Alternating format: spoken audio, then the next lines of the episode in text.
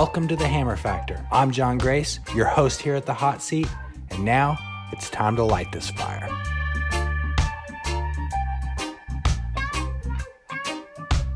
All right, welcome to this episode of the Hammer Factor, where we help successful athletes and professionals share their genius with the world. We have a stand up paddling genius on the show with us today. Three time Molokai to Oahu SUP stock champion, and I believe world record holder. You have to correct me if I'm right or wrong on that, Josh. Um, welcome to the show, Josh Riccio. What's up? Thanks for having me on the show, John. Yeah, dude. Um, so, am I correct that you are the record holder in the stock class for that race? Yeah, I I um, set the record last year at the 2019 Molokai to Oahu Paddleboard Championship. Um, that's the for the SUP stock record. Right. It was previously held by Kai Lenny for six years.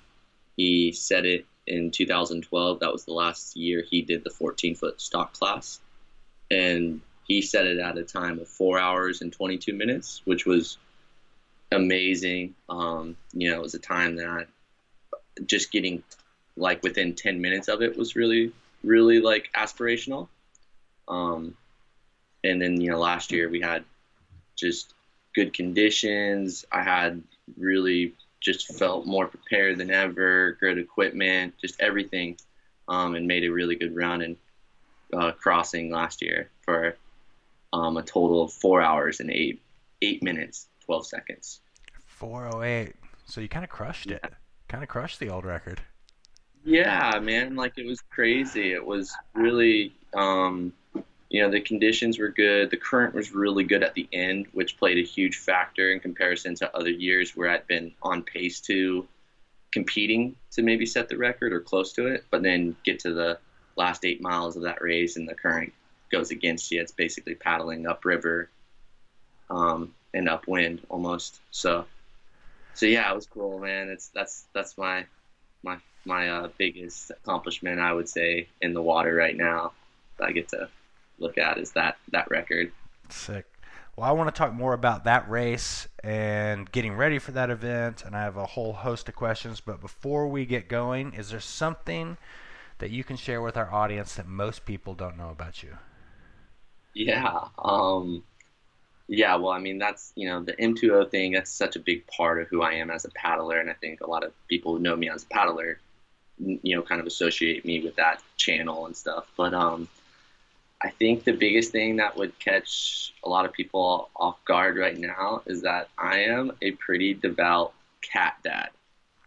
I, me and my girl Victoria rescued a cat earlier this year, and we are just lunatics when it comes to being cat parents. We are so we laugh ourselves.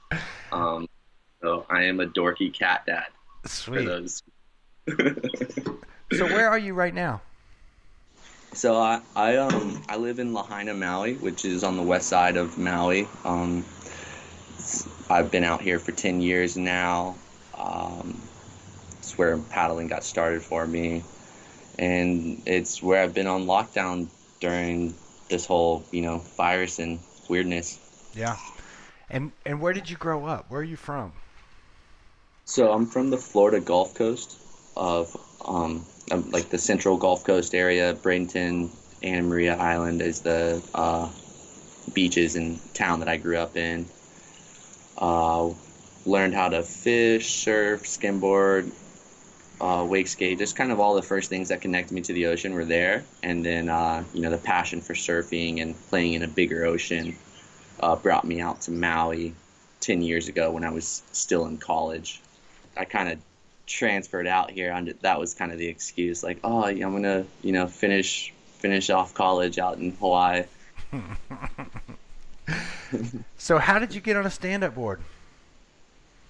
You know, once I moved to Maui, um, you know, everybody was stand up was blowing up in in Maui um, when I first visited. Actually, before I moved here, um, I had a college roommate move out here um, before I did.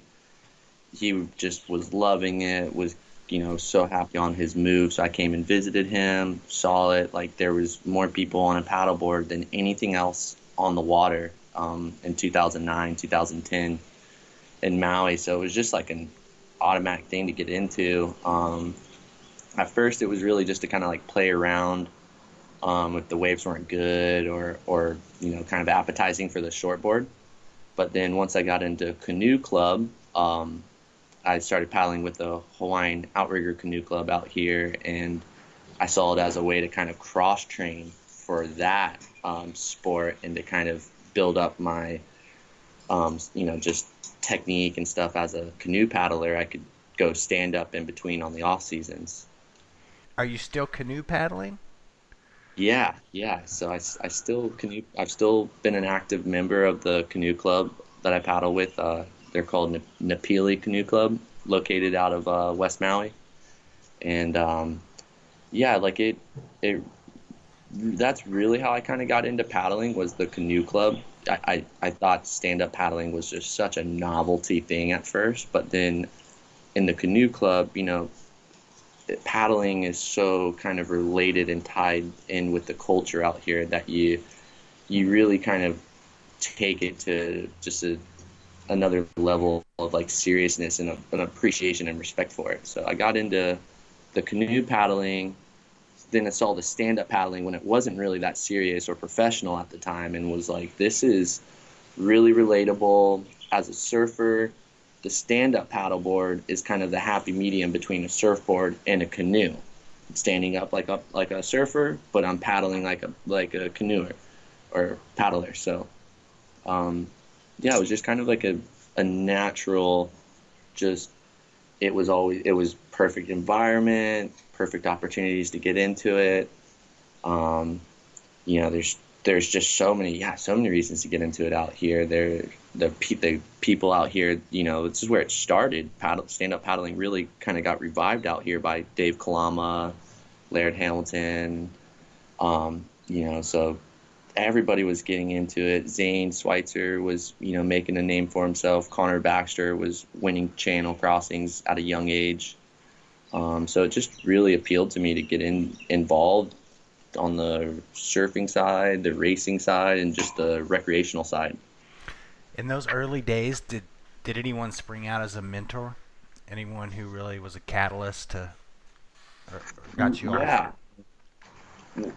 Like I mean, I've always had like a really supportive um, mom. You know, like my parents have always been really supportive of just like pursuing your passions. Um, always, you know, encouraged me to go and kind of travel out to Maui, you know, and try living out there at a really young age. You're in your young 20s, so why not do it now? That was kind of their their backing. Um, and then, so you know, I've always had great support from my family just to do anything, even if it's crazy. And um, and then you know, really, the canoe club was a had just so many influences in that club, and I still do. Um, you know, just there's such a part of my life out here that they really molded me into the paddler that I am today by just kind of guiding me into the the more you know um, bigger challenges like channel crossings and stuff. Um, and and yeah really guys like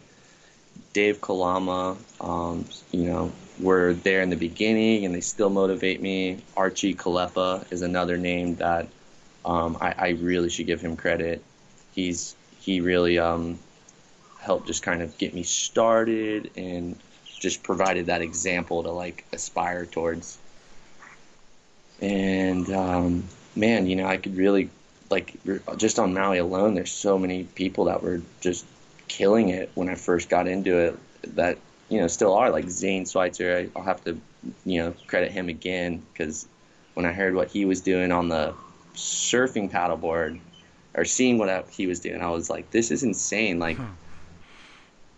you know, I just was blown away by how kind of closed-minded I thought paddleboarding could be, and just when I was seeing what guys were doing out here at that early phase of paddling, it was really inspiring to get into it. What's the canoe club like? Do you guys meet at a beach? Do you like, you know, how does it work out there? It's it it operates kind of like um kind of like a family slash club. So, um, you know, it's it's kind of hard to explain and understand at first, just like all the moving parts and just the way things go, where you're supposed to be, when and where.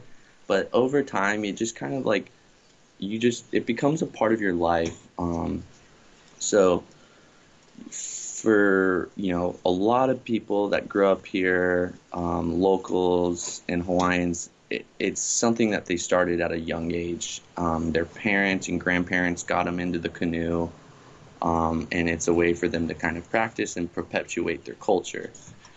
At the same time, you kind of have an, another half of the club are people kind of like me that come out to Hawaii and are looking for some kind of like family community bond and the canoe club is that. Um, you know all the all the hawaiians and locals here really are pretty welcoming when it comes to trying out you know the jumping in the canoe and everyone's pretty patient with showing you the do's and the don'ts.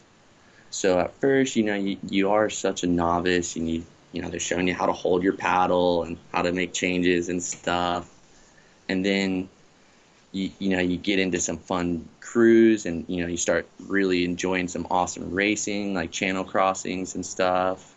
There's all these little functions to fundraise or to kind of um, or yeah really just a lot of things are you know based around fundraising like you know um, clean it you know getting a pig donated to the club then we clean the pig um, prepare it you know make an imu a pit in the ground, do the whole process of Sick. having the food ready the next day at our race that we're hosting. So we're selling our, our plate lunches and just like all those those the time you're you're there, even not paddling, just hanging out, doing maintenance on the boat and stuff. It's just such a it's just such a lifestyle and a culture, kind of like um really unique to Hawaii um, you know, the way we do it out here, we have designated beaches, beach parks that that have um, allotted space on the beach for these clubs to have a clubhouse, like a functioning, um, I forget, like a crew house or a rowing house. I forget what they mm-hmm. call their uh, in in rowing or crew. Sorry if I'm just a boathouse. A boathouse, yeah. Sorry, I'm, I'm blowing the terminology, but um, but it's great. Like you know, it's a it's they're nonprofit organizations um, that are allowed to operate. You know, these our club is a nonprofit organization, so it's really all about giving the kids a, a, a healthy just activity to get into, to connect with their culture. Um, for anyone, it's a healthy outlet just to you know be out in the water. The experiences you get from it are just it's it's incredible. It's really unique out here. Um, e- even though there's canoe clubs and popping up all over the west coast and now on the east coast and interior parts of the country, it's the style uh, is a little different out here. Yep, the club scene is so important to paddle sports. Just that, yeah you know that community and that uh, someone to go with, someone to teach you not only how to do it, but how to do it in a safe way, and you know that, that translates into river paddling and you know what you're doing. Yeah, yeah, it's a good way to put it. Like the the club the club scene is really um integral part of paddling for a lot of people. When did your first race? What what how did you go from showing up in this club to stepping up to the start line? Yeah, so like just out here, you you hear about you just have the coconut wireless just feeding you all these information. coconut wireless. And and so honestly, at first you're just hearing all this buzz and banter about paddle events or races or battles of rivalries across channels and stuff. And at first, it's just like, oh, cool, that stuff's rad. Like, it's like being a novice mountain climber and you're hearing guys talk about climbing Everest. You're like, oh, yeah, that's cool. You know, like, it's above my head, but it's fun to listen to and follow the stories. But then eventually you kind of get invited in. You're like, dude, do you want to do this event? Do you want to do this race? Or are you going to do this race? I heard you got a stand up now. Once I once I owned a board, it was kind of like, oh, you have a race board, you should go race, and it was really kind of a natural thing. Like, you know, that was what the scene was doing. Um, you know, even when you go for a fun run on a downwinder out here, it's kind of like an unofficial race with whoever's out there, whether it's another stand-up paddler or a one man. So you just kind of like um, really just kind of get invited into it, and it's your choice to commit or or you know just kind of shy away. And um, so I, I, I eased into it. I did like a few local races here, and then after you know having good success on the Maliko run. Um, which is like our, our good downwind run out here on Maui it was like, okay, now I can train and I can look at doing a um, Maui to Molokai crossing, which is um, it's a little bit easier than the Molokai to Oahu crossing because the wind is at a more favorable direction um, on that course. And um, yeah, so just you know that was kind of the big, big, you know, kind of challenge I wanted to to go after at first, and this is like early 2013. Um, and so, you know, in June 2013, I did my first channel crossing. Did really did pretty good amongst the field of like racers, and decided that yeah, like this is I'm I'm really into this. The sport is young and kind of just now kind of forming into like a professional race league and a professional surfing uh, paddle surfing series. So I was I was like, okay, I'm I'm in. The next move is like I got to go to California and get out of the Hawaii scene and meet the the bigger sup community. And on that trip in the fall of 2013, I did the Battle of the Paddle. Um, there was like a U.S. Sup tour going on back then, which was another race and surf series. And just you know the networking and friendships I made on that trip really just kind of started um, my, I guess, career as a stand-up paddleboard racer. Describe to me the Molokai to Oahu.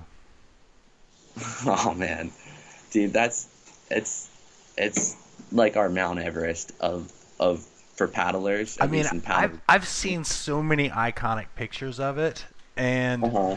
I've actually stared out from the beach where you go, but I mean, just the big swells, people disappearing, the videos, the whole nine yards. But just start with right from the stop, where where it's at, what makes it special. Just just paint yeah. the whole scene. So yeah, like to me that, and that's kind of what you have to do. Like to me, I had so much. I'd been around so much conversation and hype around this event before I ever got to a point where I thought even about registering or training for this event. So there's all these like just build up about like, dude, this is crazy. This is the gnarliest channel. Mentally, it's it's tougher mentally than it is physically. Um, the currents are crazy. The backwash is crazy. China wall, China wall. You you know you hear about China wall and you're like, and it is nuts. I mean, um, so you start on the west end of, of Molokai you have about 27 miles of of open ocean between you and the island of Oahu. But your course is on is 32 miles. So you get about 27, 28 miles of open ocean. You hit as you get to Oahu, you have big cliffs um, that they call the China Wall area, and then that ricochets all this, all that open ocean energy is ricocheting off of you. These winds that are causing these wind swells were created thousands of miles ago. Like you're you're you're the first object in the middle of the Pacific Ocean. So all that wind and wave and current energy is just sweeping through this channel, and it's kind of coming from right to left at about almost a 45 degree angle. So you're trying to go this way, but the ocean is really trying to go this way. So you're always fighting that influence.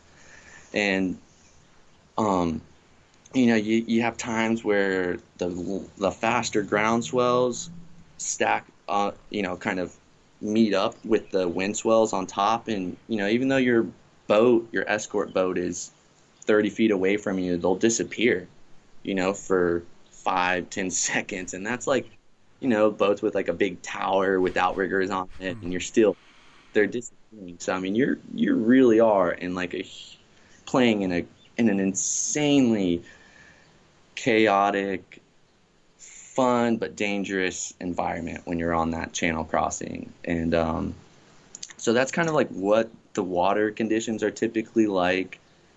Usually, the first half is pretty fun. Most years, it's always been really fun for the first 16 miles.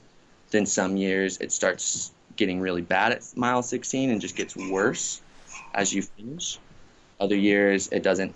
The, the, the worst part doesn't hit you until the last eight miles. So you have, you know, you kind of have this like, you starts off good, and you know, after, over the years of doing it, it's like, oh, it's good now, but what is it gonna be like when I get halfway or three fourths of the way there? Um, so there's just there's just so much to it, man. I, I mean, I, I could really talk about Molokai to Oahu for hours, like just the whole preparation, the mind, the mindset before, during, and after. Um, but I'll, I'll try to I'll try to keep it brief. Um, but it really is just there's so much stimulation going on. You, you know, you're you're constantly thinking about all your equipment, your logistics. You're thinking about your line. You're thinking about you know your competitors. Um, you, you know, you're just all these. You're trying to absorb all these factors and just build a strategy for it. And um, and and then you're trying to sleep, you know, the night before and all. It's just it's I love about it, and it's hard to like it's hard to hold back, really. Um, but I'll try to I'll try to, you know, give you a good stopping point so you can kind of organize the conversation better. Yeah, yeah. No, I love it. So, how does the start work, and how do the support boats work? Yeah. Um, so you have to have a support boat for this race. Um, it's mandatory, um, and and so that can be pretty crazy. Um, you know, I've had three different escort boat drivers over the six years. Um, had one guy, you know, repeat with me because he's just so great. We work together well. Um, I've never had bad experiences with escort boat drivers. It's just, you know, one year this guy was available or this guy wasn't. His boat broke down. Um, you know, I, I kind of, you know, try to find a boat driver based off of price to be honest with you, um, because just the overall budget for that race is gets is really high, even for someone like me that's kind of local. But um, you know, you also want to try to find someone that's experienced. Um, you definitely don't want to get a new somebody that's new out there, never ran that channel, because literally they could run you over when they're doing a water drop for you. If they're dropping a bag or something and they're not paying attention, like it, it can happen. Um, and and so you definitely want to make sure you, you get you get kind of organized with that it's always different depending on where your guy's coming from how you get there how you meet up with them how your board gets there um, yeah like my my, my guy uh, has been coming from maui the last couple years so that's great because i actually hop on i bring everything on his boat he gets me over to the start line we hang out on Molokai for about a day and a half before the race, usually to kind of settle in, get acclimated. My boat driver takes a vacation on those days and just goes explores and hangs out. He's a really kind of let's go have fun type of guy, so he gives he provides pretty good vibes when I'm like all focused and serious. He's really chilled and laid back.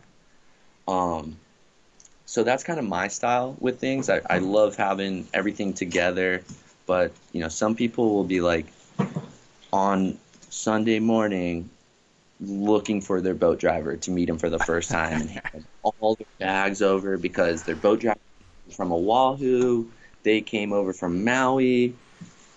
It, it's insane. Even when you know your boat and you talk to them on, on race day, there's 150 to 200 boats out there in this tight little space.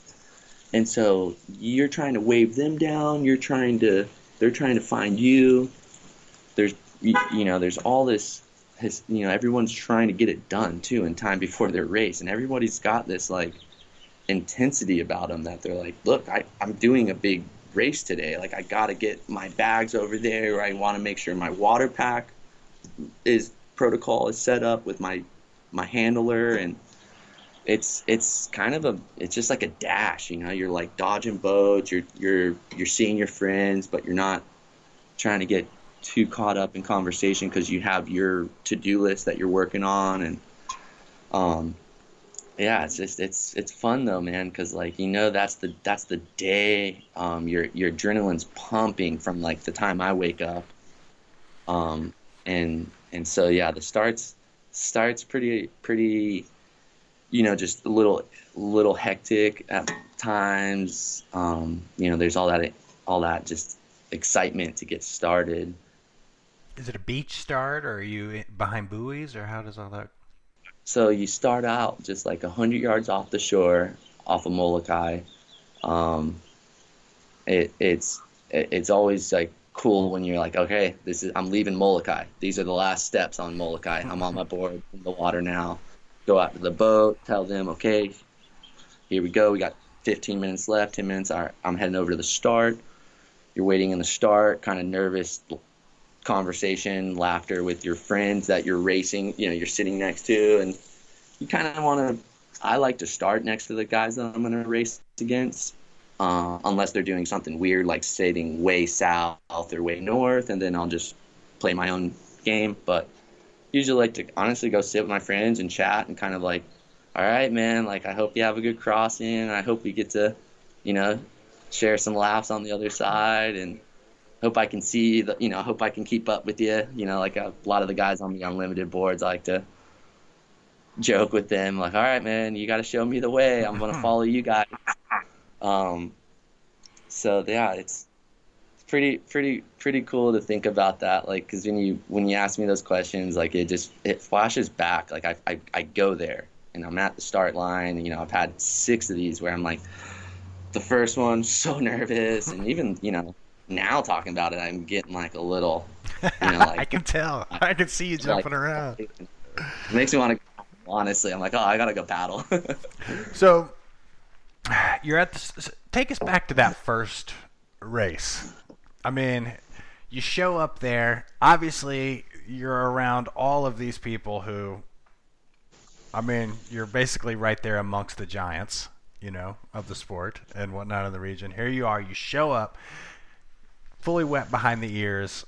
How did it go getting ready for that? Was it smooth? Was it chaotic? Were you prepared? Nah, I was, I was, I mean, I was, it was my first time and I was so, I just, yeah, naive to how, how much, um, you needed to pay attention to all your, your logistics and attention to details with that. Um, so getting over, you know, getting over there was a little unorganized. wasn't sure where I was going to be staying. I was kind of relying on the help of someone else that you know was my uh, sponsor at the time. Was you know he had been there, so he was like, "Oh, I got you. Don't worry. I got a boat for you. I got a board for you. I got accommodation. I, I'll pick you up. All this and that." But like. Molokai is a really you've been on Molokai, you yeah, said? Yeah. So you witnessed how isolated that place is, how different things operate over there. You really, you know, you're going to be lost no matter who you are on your first trip to Molokai. I feel like, you know, just you're going to stick out like a sore thumb.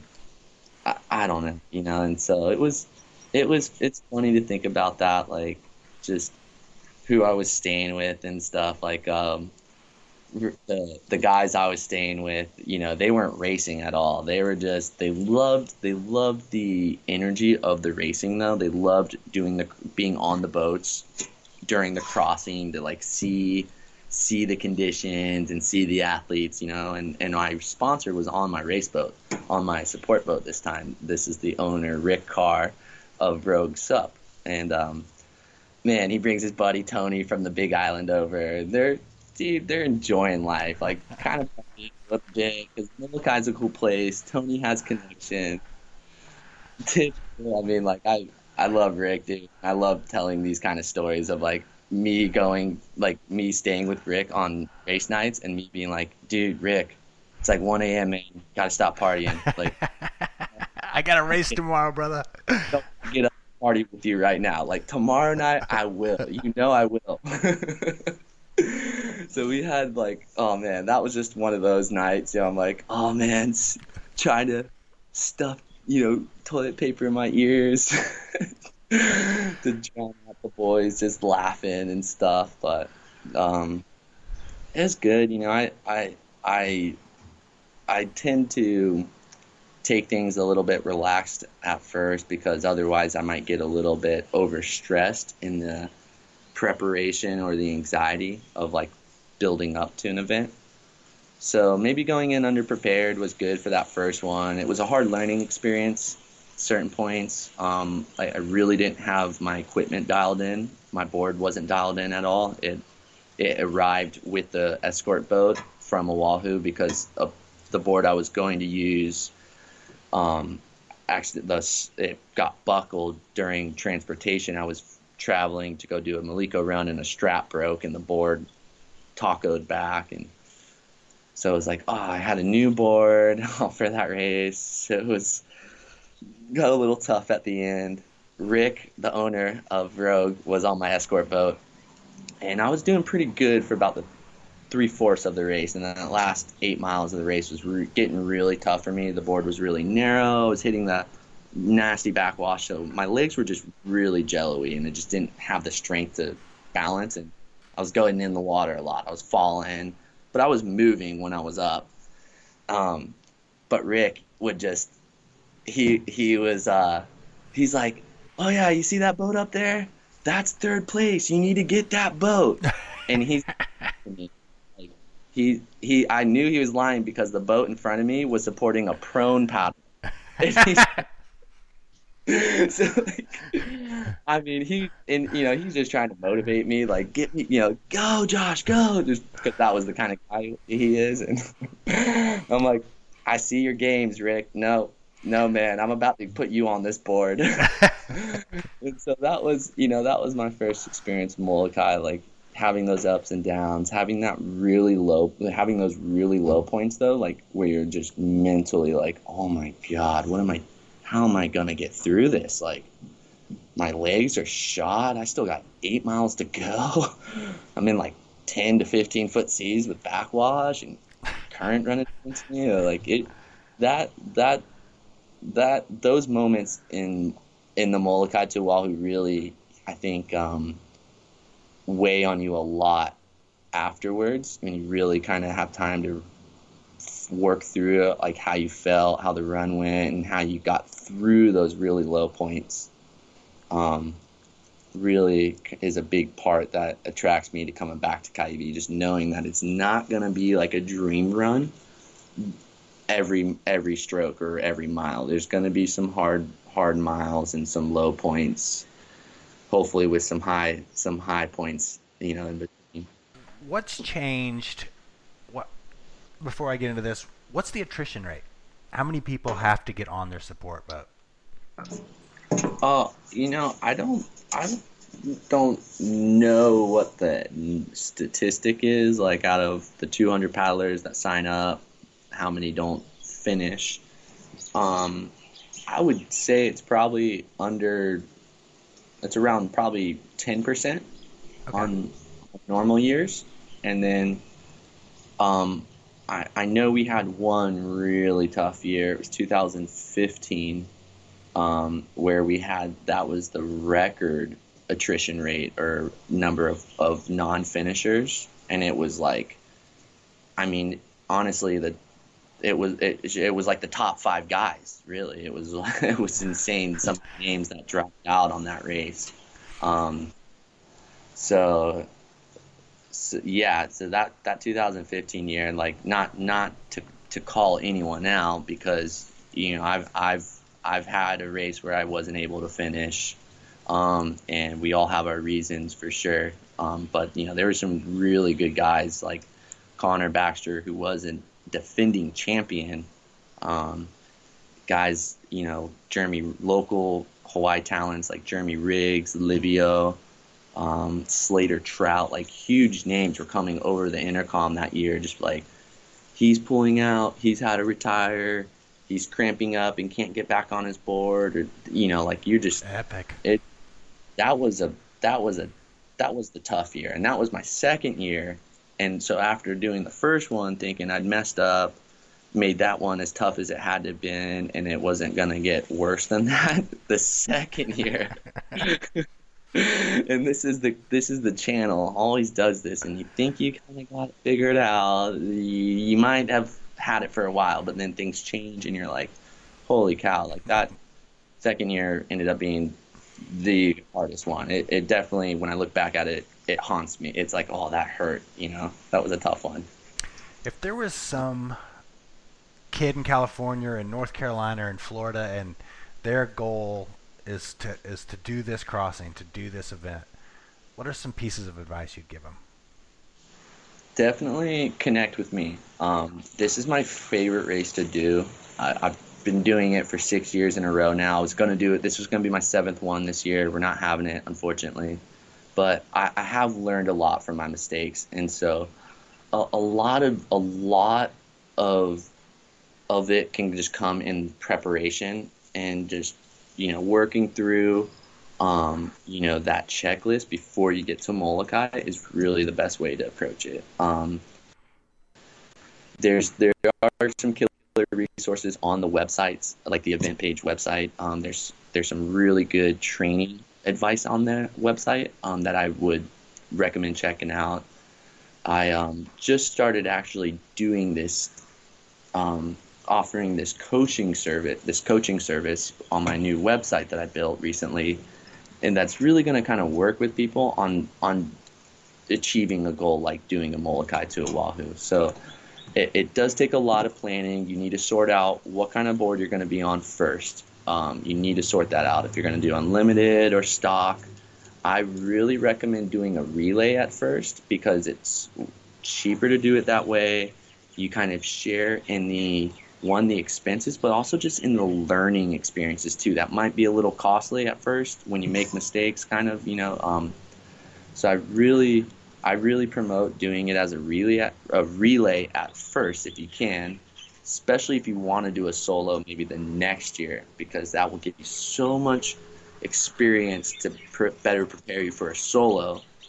Um, However, it's definitely possible to just go after a solo if you have the time to prepare for it. But it's about a four month minimum, I think, preparation time. Ideally, the more time, the better to prepare.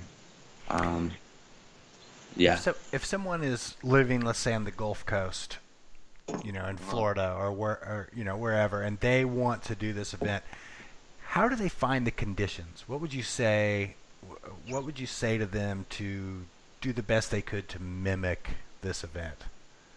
Yeah, so I would so like in so ideally, you know, you'd come out here um, before the event to make sure to test your equipment, do some Maliko runs. That's a pretty common way people will come over from like Australia, California, Florida, come up, warm up out here.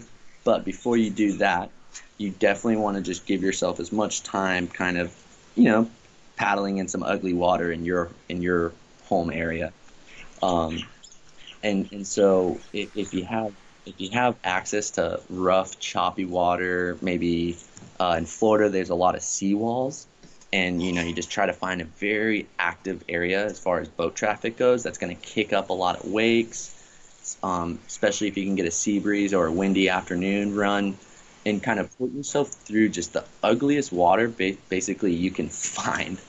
Um, and that will really give you a sense of what to kind of what you'll feel out there on Molokai to Oahu. The the Pacific Ocean is the biggest body of water out there. So our our bumps that we're seeing out here in Hawaii are way bigger than what you're seeing in Florida, um, or even places like Hood River, Oregon. So you really, really want to spend the time just getting used to being in some ugly water, um, grinding through some ugly water, not just doing like a mile or two in that stuff, but going for 10 miles, two hours in that just right. rough, nasty stuff, looking for ways to work with the bumps and chops you have rather than just grinding through it. Um, you know, those are those are the things I would do if I was in Florida. Um, and then I would def, you know, I definitely really promote coming out here as early as possible, um, depending on what your situation is. You know, even if it's just a week early, just to get in a few runs, that will really help. Um, what through all of your racing and your your professional career on a on a paddleboard, what's been your lowest moment? Um, my my lowest moment was not finishing my uh, race. Um, the first year I went to Hood River, Oregon, we had the um, we have this big event out there. I'm not sure how familiar you are with that event. It's in August called the Gorge Paddle Challenge. It's um, has it features this uh, double da- this double downwind event where you do two eight mile runs on this course and um, man, I just first year traveling abroad, not just you know staying on my p's and q's as far as like rest, nutrition, reco- and, and stuff like that. Um, first time in Hood River, so I was just having so much fun doing you know three downwind runs a day on that river and just exploring the mountains and all that. So like come, you know, the race day, um, I just poured it out, didn't have the right nutrition in me. On my second eight mile run, I I passed out, like just woke up laying on like just on my board. I was dragging on my board and I was in the shallow part where my feet were kind of like just kind of bumping on the bottom. Like I could feel like river grass and the seafloor. So I was paddling and my water, I don't know if it leaked out or whatnot. And I was just getting all kinds of lightheaded and stuff, and and um, and yeah, just like the everything just kind of closed in on me, and I well I woke up on my board, and I'm just like kind of drifting off on I'm like off to the side of the course, so I'm watching like people in the midfield, mid pack of the race, you know, just kind of coming up, and I'm just I was just out of it. I was like, wow, I feel like I took a nap. I woke up on my board, uh, super out of it and thankfully there's a person on a wave runner teaching their kid how to kite surf near this area. So uh, and there was there was a storm coming like a thunderstorm coming so the wind had stopped. And so the kid they were unpacked they're packing their stuff up and they're they're just having like a weekend together. And so like i'm like dead i see him. I walk like 100 yards to go get to them. And i'm like hey i think i need help. Like i, I passed out in this race. Um, I knew that their boat ramp was likely where I was going anyway, so I asked them like, could you take me there? You know, that would be helpful, and and so that was um that was kind of my lowest point, like coming in like on the back of a wave runner and just being like, man, what the what happened? Like I was pushing myself and kind of not, you know, just was just trying to push past that like voice in my head to like slow down, stop, you're not feeling right, and that was kind of the the really hard lesson of like, wow, I passed, I, I, I don't know, like I, I collapsed or passed out, and I kind of shook, shook, woke up again, and that was, dude, that was fun, yeah. Dude, that is so oh. scary. So, did any of the other racers see you go down? Were there any stories later, or like were you communicating at all? Were you just straight up out?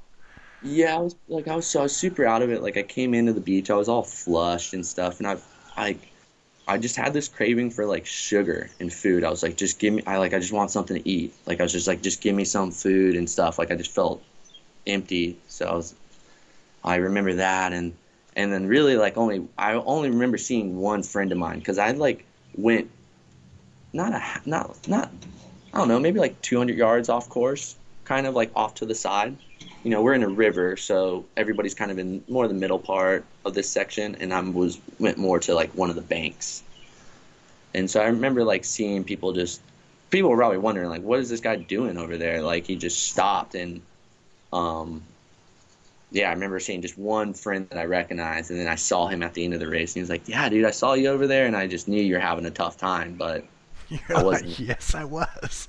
I wasn't like unconscious like that in the water or anything, thank God. Um, but yeah, it was, you know, every you have those too. Like in I, I've seen that a lot in like paddle races. Like, um, you know, you every once in a while somebody won't be on their right, just nutrition or rest or something, and then they have an the jet lag gets them. Um, you know, usually I throw up before I get to this point, and and that's happened a handful of times during a race or or more typically right after a race. Like right after a hard effort like sprinting beach run i have this tendency to throw up. On the flip side, what what sticks out as the at the top? not having those moments. Having those down those those those ones where i'm like oh man i'm all off.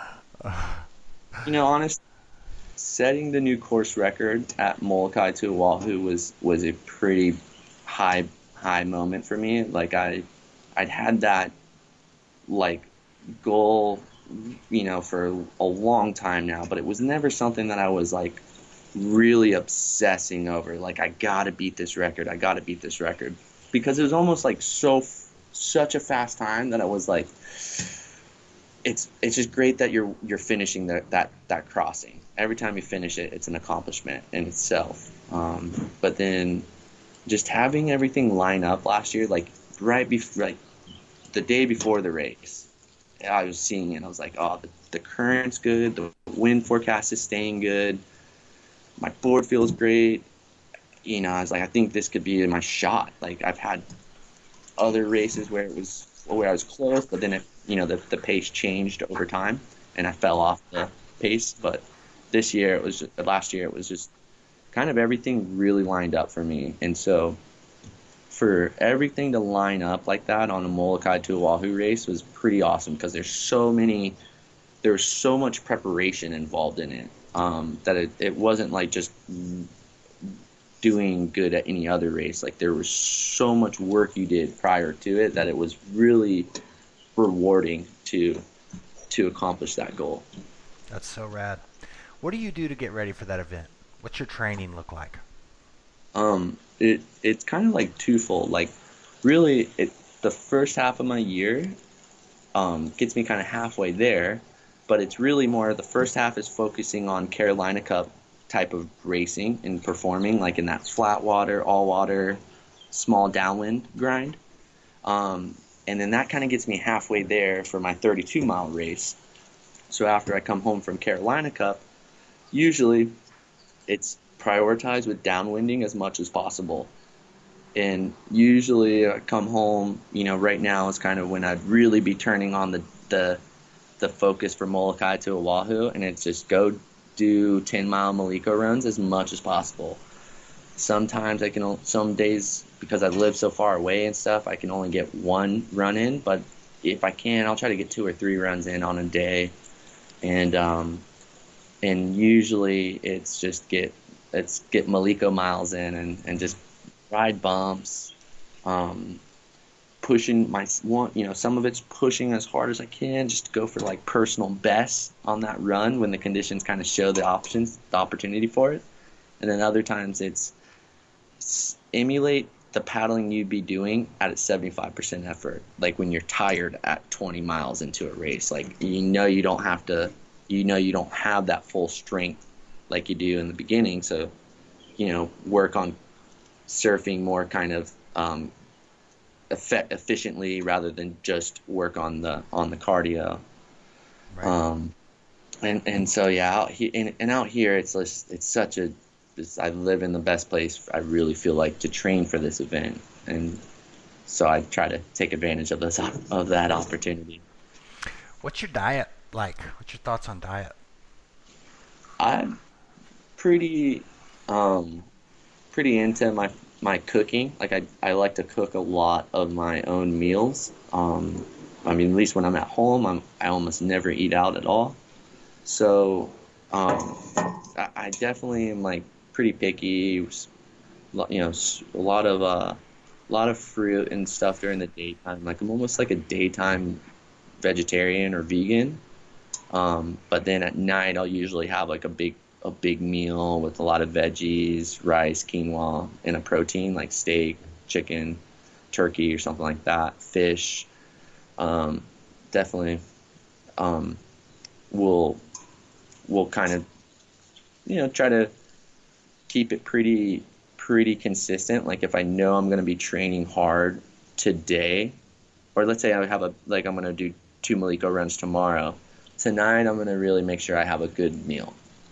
Um, like I'm really about making sure I have the right nutrition in me to to make my training session most effective. And then the same for racing, obviously. I want to make sure that I'm put I'm carbing up the night before. Um, I'm eating functional food during the day if I'm doing multiple runs. You know, you can't go and have a big old cheeseburger during lunch. You got to have fruits, banana, you know, a lot of bananas, dates, smoothies, stuff like that. Backing up, you you mentioned earlier that you had started a website um, that was a coaching resource. Tell me a little bit about uh, a little bit more about that. Yeah, so um, I've I've always been really into to coaching and just that reward of like sharing your knowledge and stoke with others. Like I, I always grew up playing I grew up playing hockey really competitively and so I had really good coaches from a very really young age that just really allowed me to enjoy the benefits of having a good coach and mentor. So not that I'm really trying right now to just project myself as like an as a mentor, but more so just as like a coaching resource. Like I've been there, I've done these mistakes, so don't do these, don't do this. Try this stuff. Um, I, I, I, I work with some kids out here uh, with a buddy of mine that's a counselor at like a youth center, and he's he got him out there on his own downwinding, and he's taking like, you know, sometimes only five kids, but in certain cases there's like ten teens, maybe not even even teenagers out downwinding. And so when I was like, I got to get involved with this. These kids are so cool. It's so so fun to work with the kids, especially that I like. I want to connect, um, especially with the way things are going this year. I'd always wanted to get into this, but it was wasn't a. I just didn't want to start the project when I couldn't get into it the right way. Um, with this little extra amount of free time I'm given now, I, I'm really psyched to kind of jump into this. Um, I, I also started um, coaching recently for uh, a high school team out here. I'm a high school surf coach.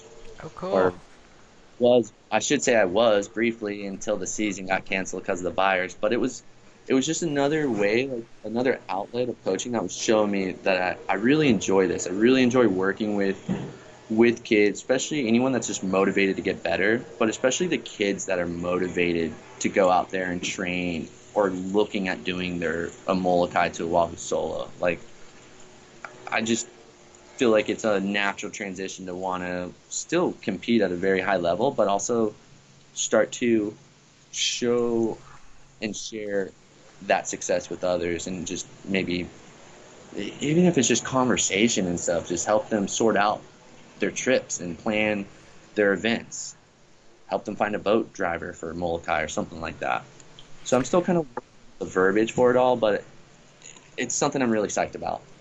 I've had some very re- rewarding experiences coaching myself, so I can definitely relate to that.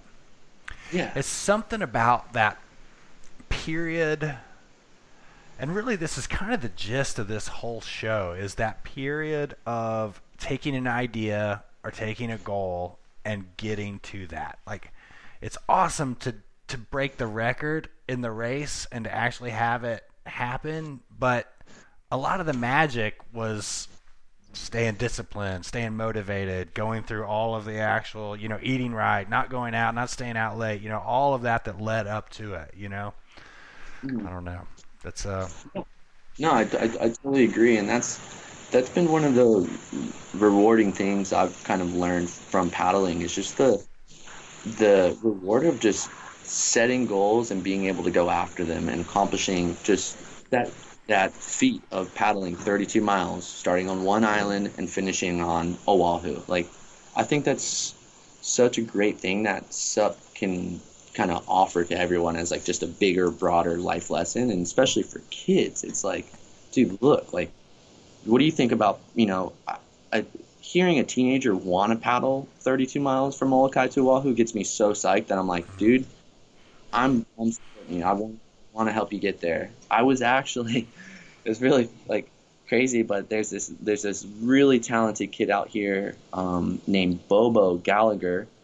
Um, most people just know him as Bobo, but um, he's this little this you know waterman little water kid phenom, um, really now into foiling and and um, he he was going to do his first full um, solo foil crossing from Molokai to Oahu, and his and he wanted to do it last year. He was only like ele- he's only 11 this year. He was going to be 10 last year. Jesus.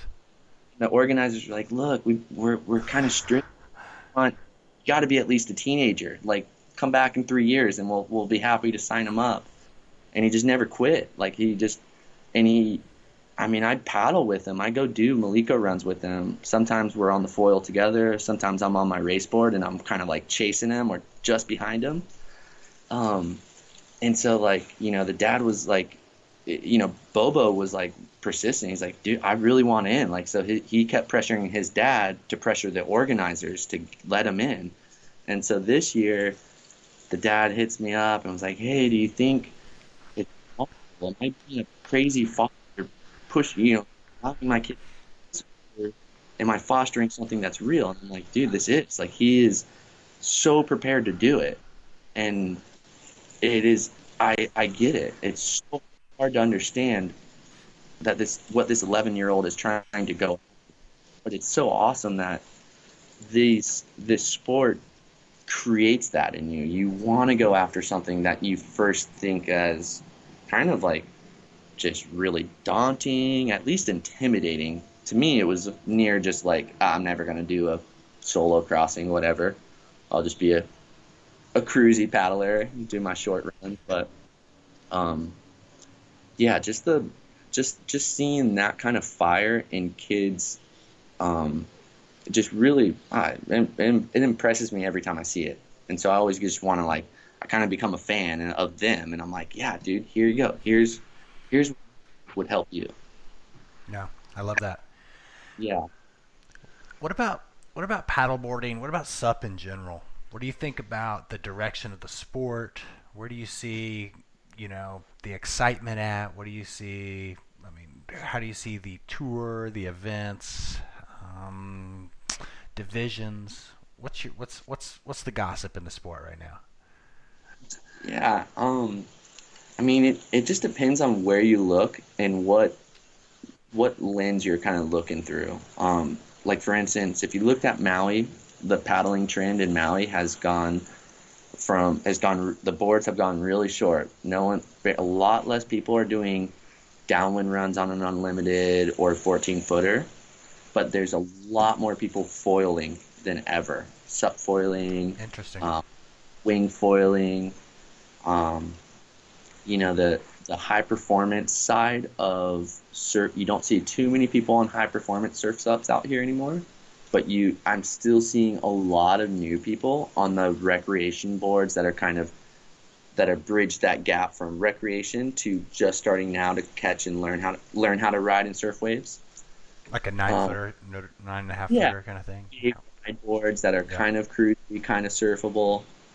Um, but then if you look at, like I look at, I go to Florida and I'm like, the race scene is getting bigger here to where I almost would claim that Florida has a big, the biggest racing scene in the states over California now. And I used to always kind of think California was the was the leader in that regard. Um, the you know the the most competitive races like in the flat water technical stuff have shifted over to Europe where they used to be kind of more Hawaii based and, and focused so there, there's definitely trends like it seems a little bit quieter in Maui but then you you, you go foiling and you're like nah these that's where everyone's doing now um, Maui definitely tends to have that attitude like of just people want to do what's fun and just exciting them. And a lot of the people out here are just lifelong watermen and waterwomen where they've they've they've surfed, they longboard, they windsurf, they kite surf. Now they've sup, they they got into racing, downwinding or whatever on the paddleboard. Now they're into foiling. Now they're into wing foiling. What's the draw of the foiling? Is it just you can? There's just so much faster. I, you know, I, I it's just so it's just such a different experience as far as the the feel of riding. It does feel. I mean, it, it, it feels a lot like you're you're hovering right above the water, and just that, just that, that slight altitude of being two and a half feet above the surface of the water on a wave where you're usually feeling that wave. You're feeling the contact of your board with the surface of that water when you're doing carves and stuff like that. On your on your foil, you're you're just not, and it's it's to me, I just can't get over that feeling of cruising on a on a foil board. Like it just is such a such a sensation that's not relatable to any other boards. Hmm. Um, I'm I'm intrigued so, for sure so I yeah like it and and it definitely has its sketchiness to it as well. There is this balance you, you you're feeling it as you're riding. You're like, this is a this feeling of not contacting the surface and feeling the bumps and just going right over things is blowing your mind. At the same time, you're so hyper focused on staying balanced and centered um, that I, I to me I think it relates more to slackline than anything else. Wow. Yeah. So that, that's that's how it's why I think it's kind of hard to relate it to a lot of people because you're we're we're surfers or we're board riders and we're trying to relate it to that, but it really is different in a, in so many aspects. Um, and that I, I really felt like the balance relates more to standing on a slack line than the board relates more to surfing or anything else. Right. So right. yeah, it's slackline. It, yeah, it's it's um yeah, man, it's it's it's it really is like a struggle to describe it and and and and do it justice, you know. Um, so what do you think is going to happen here in the 2020 season? I mean, for the events, the upcoming event. I mean, obviously everything's been canceled at this point, and I mean, what events do you see yourself actually possibly going to? Yeah, you know that's that is a good question. I um, we we still have one little event out. We still have one event in Maui that hasn't canceled yet. Um, almost expecting it to though.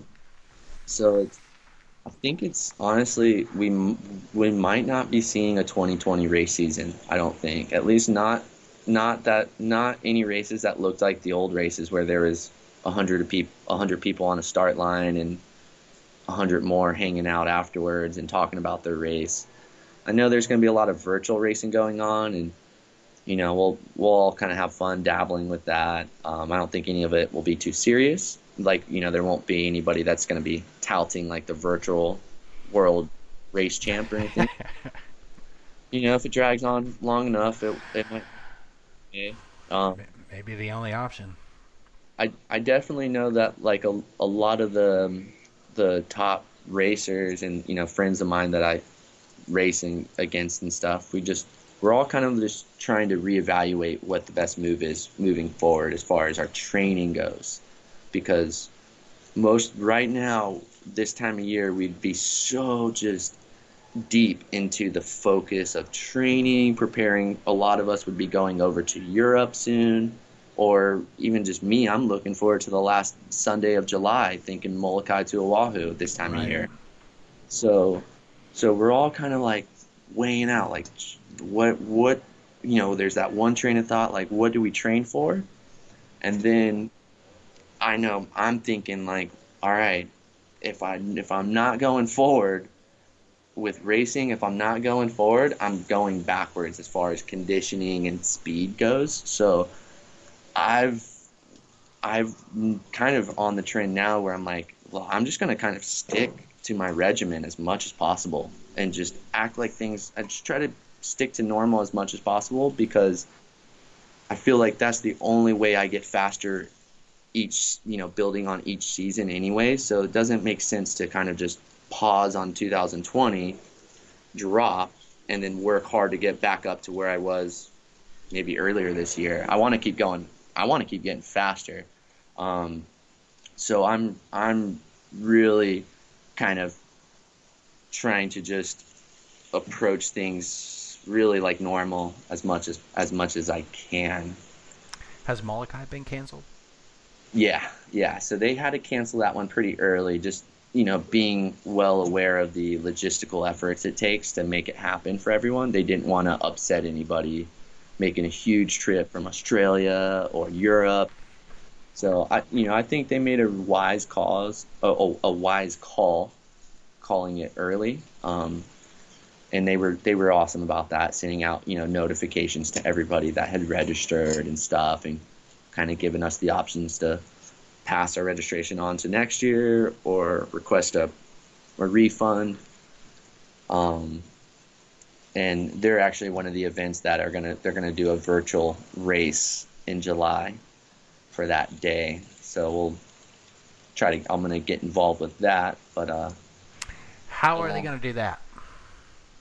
So the the full details haven't been sorted out. Um, but I I think one I've heard that they're going to do like a 20 mile the the course the distance is going to be 20 miles. So I think you can paddle any 20 mile distance. I think it has to be a continuous 20 miles. Um, but it can be anywhere around the world. I think it just has to be on that day, um, okay. which is like I think it's July 26th, the last Sunday of July. Um, I just did one with a friend um, from a, like they she lives on the North Shore of Oahu and they have a little race series over there and they did a virtual race where she was the parameters were it's a relay race so you get to pick a partner you you both race a either a three mile six mile or 12 mile distance for a total of you know the 6 12 or 24 mile race. And you have to start and finish in the same area take a photo of your gps or your you know your your your data and any footage you can send with it too is welcome because they actually have a partnership with a local TV station out here that's called the Paddle Channel, the OC Paddler, and so they kind of will run that on their little program. How, um, how, was it fun? How did it go? Yeah, so honestly, it was kind of cool to like have a relay, a virtual relay race with a friend. Um, just like sorting out, like, all right, well, what distance do you want to do? Like, three mile do you want to make it easy and just paddle three miles each or like no let's make it hard and we both were kind of like you know trying not to like push the other one but then we were both like all right yeah let's do 12 miles like let's both you know like what else are we you know a lot of it is also like what else are we doing like you got to keep moving so that escalated um, quickly yeah no that was, it was like how you know, I told like she invited me to do it and I'm like hey I didn't want to like be like, well, let's do the 12 mile race each. Like, you know, yeah. whatever you want. I'm fine with that. Um, so it was cool. And I was just like, you know, just chatted about what the conditions were like and stuff, somewhat like what you would do after a race. Um, so it was, it was cool. I mean, it's, it's better than nothing. I'll, I'll say, I will say that. Um, and I think, you know, as, as things progress, people will just find ways to make it more fun as you know people get creative to make it more engaging or exciting for those who participate um, so so yeah we'll we'll see how that goes what else is going on for uh, the rest of the 2020 year do you have any i mean i guess i mean are you island bound the whole 2020 uh, no i don't i don't want to be um, i'm i'm definitely following the local guidelines and travel, you know, guidelines as much as possible. We're actually um, still pretty restricted out here in Hawaii um, uh, in comparison to the other states. Um, you know, everything is just different out here. Just we always you always tend to see like a little Hawaiian style done to everything out here, and right. the same lockdown. Like we've been able to surf and access the ocean the whole time, but now we're being like really restricted on you know no sitting on the beach or no congregating we got to wear masks and all that stuff um, but i really am dying to get back to florida um, i started a new um, partnership with this company called flying fish board co they make uh, custom race custom boards based out of florida and so you know with the start of that relationship, it's we, had been working on a new downwind board. We were going to race it on Molokai to Oahu, and that was going to be you know the new the new board. Um, and so we we did so much work on the off season building up that board, um, and so that's really kind of just the focus this year right now. Like talking to all my friends in similar situations and then you know my my you know sponsorships and partnerships I have everybody's just like okay we're to have to be flexible this year all of our plans we had are to need to be changed and you know everyone's just kind of working together through it um, I'm to be really just working hard to I guess really cr- create content um, in replace of in place of uh, results and events. So um, hopefully I'll be producing some cool little videos, maybe some downwind videos, SUP surf videos, tutorial stuff, kind of like what we did too, just following up on that. Um, and then as soon as I can, though, I do want to try to get to Florida to, um, you know, get in the water with the with the flying fish crew, visit family, and um, you know, if there's whatever events are running that I can get to, that I can travel to, I'm I'm ready to go. Uh-huh. I'm I'm definitely not going to sit out. If I'm able to go, I'm going to go. Yeah, I don't think you're uh, I don't think you're alone in that camp. The whole thing with the situation we're in right now that's killing me is just the unknown. I would so much rather it be we're not doing anything until April of next year, or we're gonna do something in July. You know, it's that it's that unknown that's just kind of clawing at me. So, for, for sure, I, I definitely think that um, uncertainty really, you know, affects a paddle a, a serious paddleboarder because you have all these goals you know you have the schedule basically you set up a training schedule to you know to meet these goals that you've set for yourself and so you know a good paddler is pretty organized throughout their year, making sure that they're keeping on pace with their training and they're progressing and being, you know, prepared for that big 13 miler in Carolina or 32 miler. Um, and so that uncertainty is definitely killing, was killing me. So I was like, what, what am I training? What is there to race? What races can I do this year? And I was like, you know, like I'm gonna get slow and all this stuff like anxiety was hitting me. But um, so then that that partly kind of pushed me to like, okay, I think I'm just gonna continue my training as much as possible and just kind of stay on that program because that's how I'm gonna see the best results. And I mean, I don't I don't want anyone to get slower in 2021, but I definitely if there's a little edge for me to get ahead while everybody else is kind of taking a little, you know, back to it, to their training, like I, I need it. I, I'm not, I'm breaking away from everybody in, in Carolina Cup. Like I'm, I'm hanging on that draft train like everyone else. So like I want to be in Carolina in 2021, and everybody's like, God, dude, Josh's pace is gnarly. That that's what I always want. Now I kind of almost see a little bit of like of an opportunity. I think some people are not going to be able to commit and progress like they like you would usually see them. Turning lemons into lemonade. Definitely. Is there anything else you'd like to add before we wrap this interview up? No, honestly, I, mean, really, my my takeaways from all this is, you know, it's everyone's going through this, um, and and so just try to work and cooperate with the guidelines and restrictions you're given. Um, but if you can obviously access the water and, and stay active and paddling or productive, go for it. Um, that's really going to be rewarding if you look back at this time and you see you have progress. You have things that you can look back and be like, oh, I accomplished this. For me, April was building that website up, and I was just so rewarding knowing that April wasn't just wasted away like it might have been for some, and that's understandable too. But I think to get the best um, out of this situation, just kind of stay active, productive, and positive. That's a great takeaway. Shut us down with some sponsor shout outs. Yeah. Um, well, thanks thanks for having me on the show for sure. I really appreciate just you know connecting with anyone and to be invited to come on was really cool. Like that was neat to hear that little backstory. Um, but I I am really grateful to be working with Flying Fish Board Co. This is the new board sponsor. They make custom race boards based out of Stuart, Florida. Awesome company. The owner is the shaper. Everybody that builds a board gets to start with a relationship with that owner and shaper. You talk with him about what you want, colors, all that stuff, specs.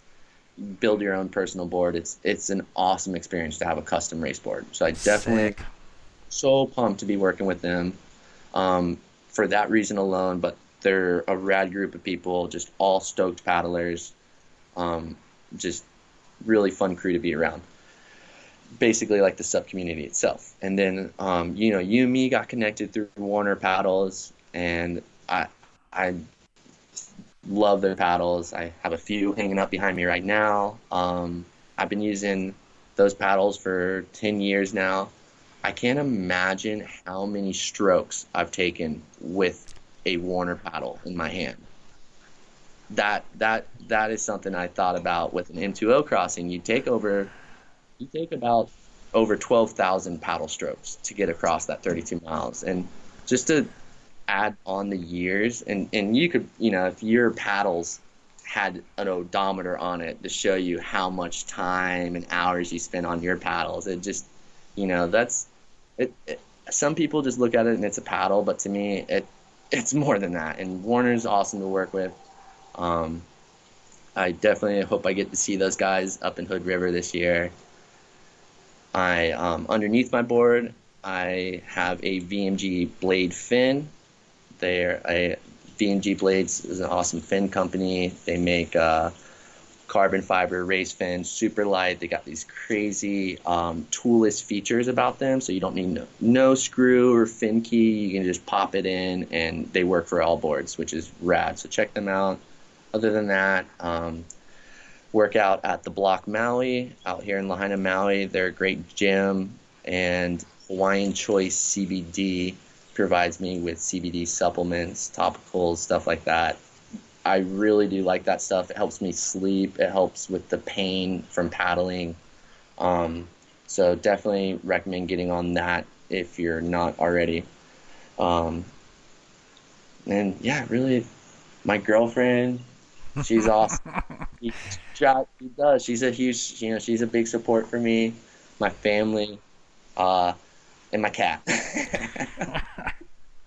Well, man, it's always a pleasure to catch up. It's always a pleasure to get to get to cross paths. Hope to see you out at Carolina Cup next year. yeah, know? yeah. Maybe Um, maybe uh, November eighth. We're they're actually postponed, so hopefully Yeah. Fingers crossed. Yeah, but Finger- I feel you. Where can uh, where can our audience follow you? Are you on Instagram, Facebook? What's your uh, what's your media of choice? Yeah, I, I I definitely prefer the Instagram. It's just my my name, Josh Riccio, is my handle. Um, I'm on Facebook too, though, so you can definitely connect with me either way. And then I just uh, launched my website, which is joshriccio.com. So those are probably the main, uh, the three main ways to get a hold of me. Anything just paddle related, just shoot it over to me. You don't have to worry about signing up for a coaching service program, but I like to talk paddle with anyone. So hit me up and uh, yeah. There you go. Go to joshriccio.com and thank you, man, so much for taking the time. Yeah, thank you so much, John. Have a great day. Stay stay well.